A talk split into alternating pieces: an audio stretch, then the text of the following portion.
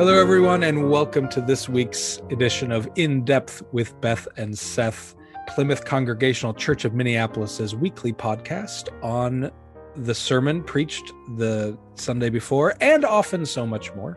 My name is Seth Patterson, your Minister for Spiritual Formation and Theater. And today we are discussing a sermon preached on May 9th, 2021, called Fierce Love, colon, the stewardship of new understandings, preached and written by Beth Hoffman Faith. Hi, Beth. Hi, Seth. It's nice to be here. I am Beth Hoffman Faith. I am the Minister for Congregational Care and Worship at Plymouth. And yes, I was the preacher yesterday, talking about love. I like the colon in the title. It's very academic of you. Title, colon, more title. Oh my goodness, did I stew and stew over that title? I really, I had many different working titles, and Doug every day was like, sermon title, sermon title. Beth, you got a sermon title? There's a deadline. So, right. Remember the before times when there was bulletins being physically printed that we had to have a sermon title by like Tuesday? I would often come up with a title having no clue what I was going to talk about. I know. I've I actually think about that a lot, and the because we'd need it for the signboards outside. Oh, because they were done manually. Yes. So then we had to have it even by Monday. And oftentimes, and Paula was always great for this. You know, she'd have this awesome title and her sermon would have nothing to do with the title. yeah, but it looked good on the signboard. that's right. So your title was again Fierce Love, colon, the stewardship of new understandings. And with that, you used the scripture from John 15, verses 9 through 17, which talks so much about love. Mhm. and specifically says there is no greater love than to lay down one's life for one's friends. Mm, that is Ooh. this verse. That is the verse that gave me the biggest pause, I would say. Yeah. So, Beth, you talk a little bit about this at the beginning of your sermon. You you said you were excited to preach about love, and then when it came down to it, you were less excited. Tell me about that. Well, right. And so I think listeners should know that when we're planning a sermon series, we, the three of us, DeWayne, Seth, and myself, we sit at the table. Seth is the king of the whiteboard, likes to write on the whiteboard. I- I just don't like to sit down. It gives me a reason to stand up. We toss out ideas. We talk about what the scripture passages are in the lectionary. Do we want to stay with the lectionary, go off lectionary? What's a theme or thread that might hold a series of sermons together in a particular season? And we are in the season of Easter. People may know or not know that the Easter season is not just about a day, but it's several weeks. It lasts until the day of Pentecost, Penta being 50, 50 days post Easter.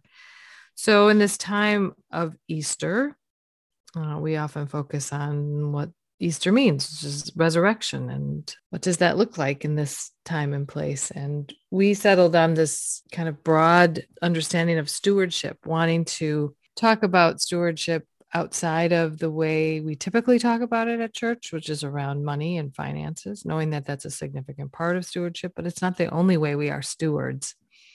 I really enjoyed this series. I I liked the idea of, and it seems that when I've the little bit I've heard back from people, people seem to appreciate the way that we are expanding the idea of being stewardship of something, stewards of something.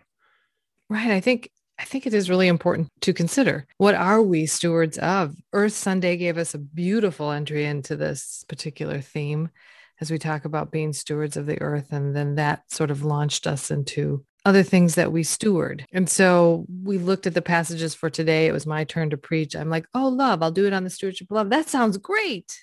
That, Who that was wanna talk that's about a love? quote. you chose it and you said that sound. I don't know if you said that sounds great, but you you almost did.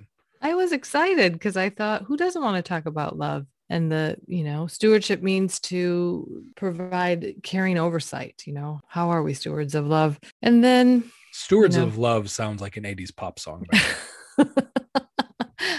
maybe it is. It's Annie Lennox and her new hit, Steward of Love. I didn't even think about that, but you're right. Yes.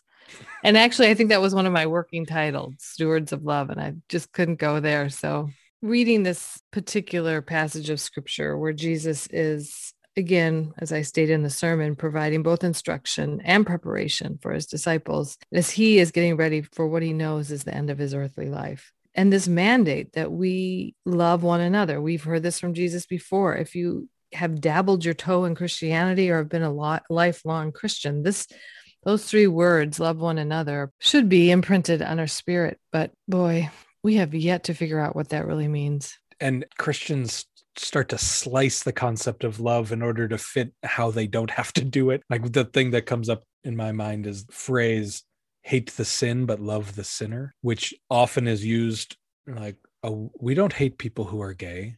We just hate gayness. Mm-hmm. I mean, I think it's pure bull pucky um how you you can separate those things but that that's a way that people often christians will try to hold on to that anchor of love while also just doing what they want right. Or sitting in great judgment of others right? Which doesn't yeah. really fit to me with the understanding of love. Um, we're going on this crusade to take back a city and kill a bunch of people but we're doing it for the love of jesus. Yes right. How many things how many horrible horrible things have been done in the name of loving jesus? It continues to startle me even though I, I, I live in the real world and i know. I also think it's because we're very careless with the word love I and I tried to mm-hmm. offer an illustration of that in the beginning. I you know, loved your illustration, Beth. I did get a comment of someone who wrote me and said, I loved, no, I take that back. I really liked your sermon. And I came across in my reading for this, you know, a quote that I also used in the sermon about how theologians are, you know, we are to be careful with words. And mm-hmm. I think mm-hmm. we're all being called to be theologians right now. The care of of words is really important in this time. And so when we say love, what is that meaning? And we want to make it this sort of gooey emotion about how much we really like something, you know? I'm just as guilty as anyone else. I love chocolate. I love spending time with my children. I love going for a walk in the park. I love to plant flowers. I mean, all those things are true, but they, are they all to me, equal? Well, right. And they diminish the magnificence of the word particularly in the way that Jesus used it. I was inspired by your sermon, and, and similarly, I say I love you to my wife, and I realized that yeah, same thing. I we both say I love that song. Well, that's different. It doesn't equal. So I've been trying to come up with something to replace it mm. with her. And so what I'm practicing right now is to say me ato a ti in Spanish. It means mm-hmm. I bind myself to you. Mm because that's really what i'm saying when i say i love you. I'm saying i've bound myself my life and your life are bound together. And that's i beautiful. commit to that. Me ato a ti. Reminds me of covenant. Doesn't it? Well but before we go too far down talking about what the I love train? wife, that's a song train, isn't it? It's probably multiple songs I want to talk a bit about your very last paragraph. And I know that we often go through these things sequentially, but I was really struck by your last paragraph. And I feel in some ways like that could have been it every sermon. I mean, this really is the crux of the whole thing. And I'm just going to read it. Friends, and I call you friends with great meaning, which also I loved. I do not do so lightly. Our cruel world is untenable. Let us do the work we need to do to bring about resurrection. Let us lay down all of our prior understandings of love and instead become stewards of fierce love, an action, not a verb. The life we save might just be our own.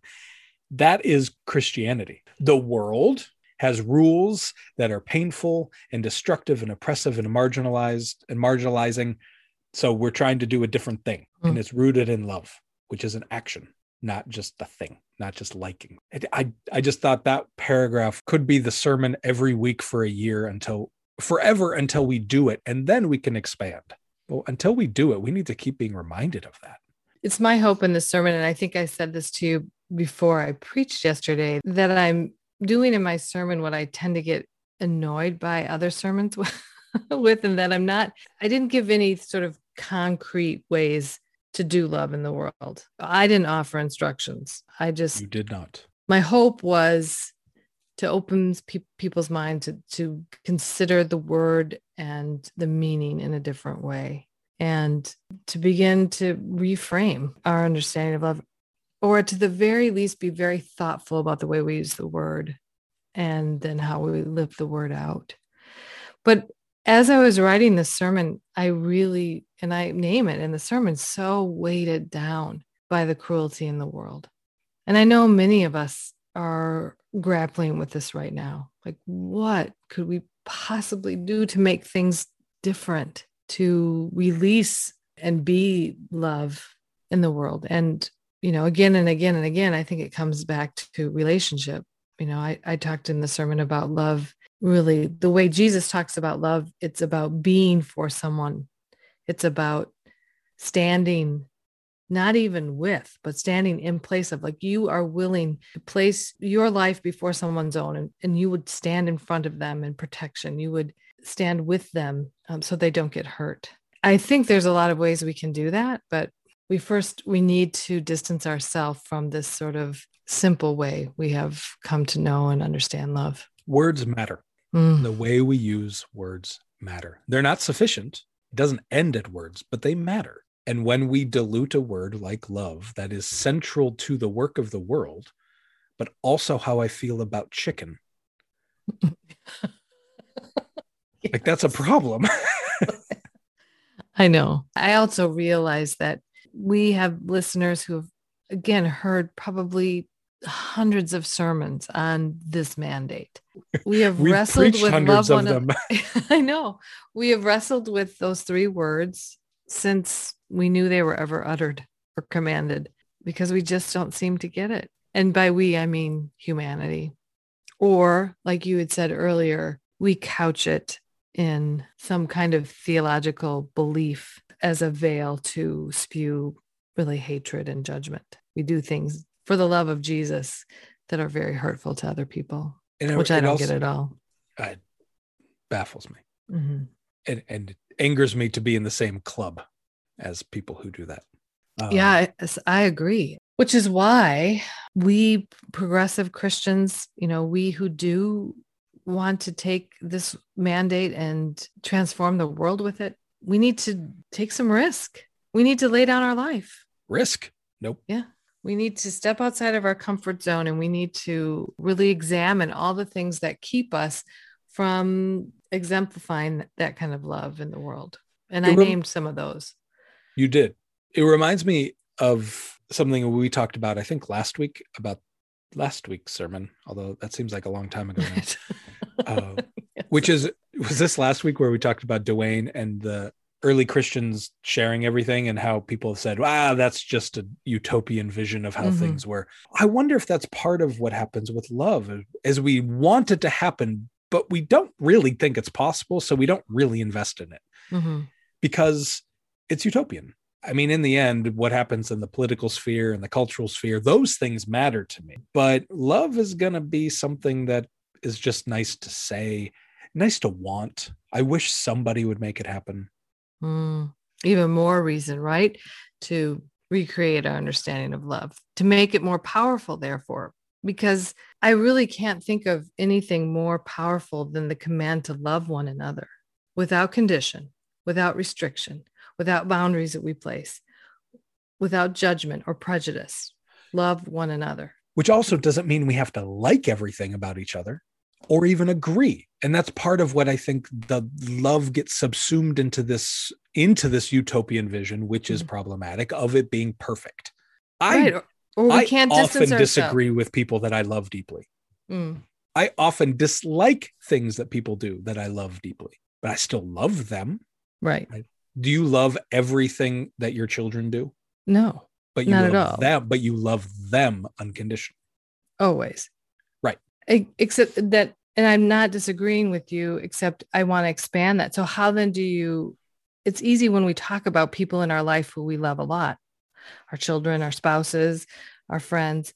But jesus is talking about practicing love for with everyone. Uh-huh Including lots of people we don't know people we're afraid of people yeah. that look different from people who speak a different language have a different skin color. Yeah that's where it gets complicated.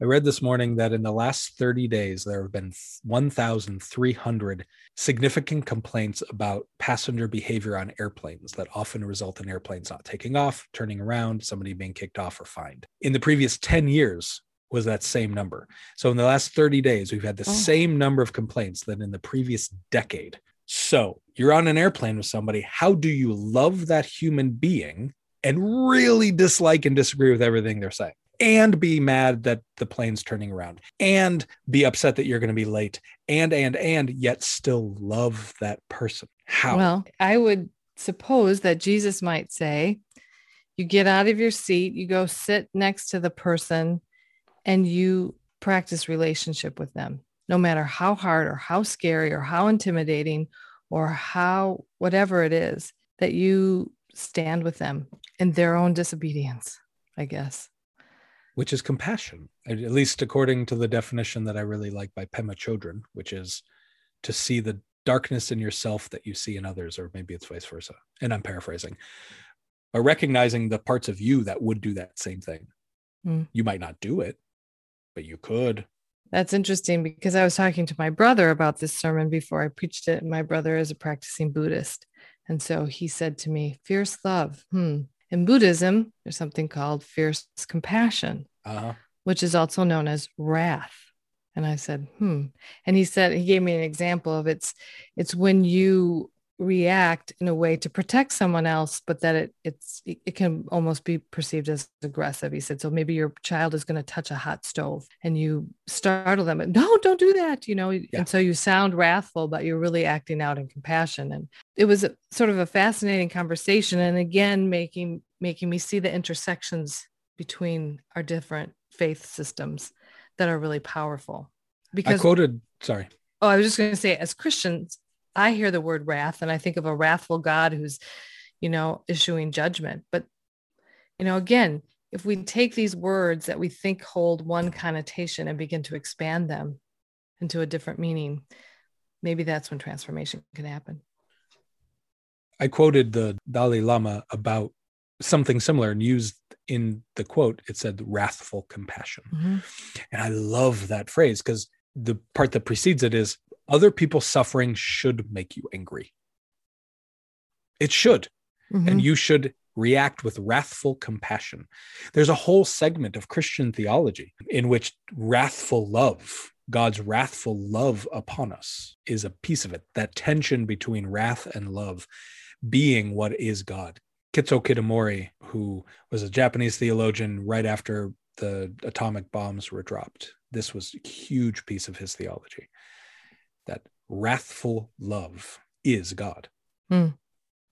We and have some that, more preaching to do, Seth.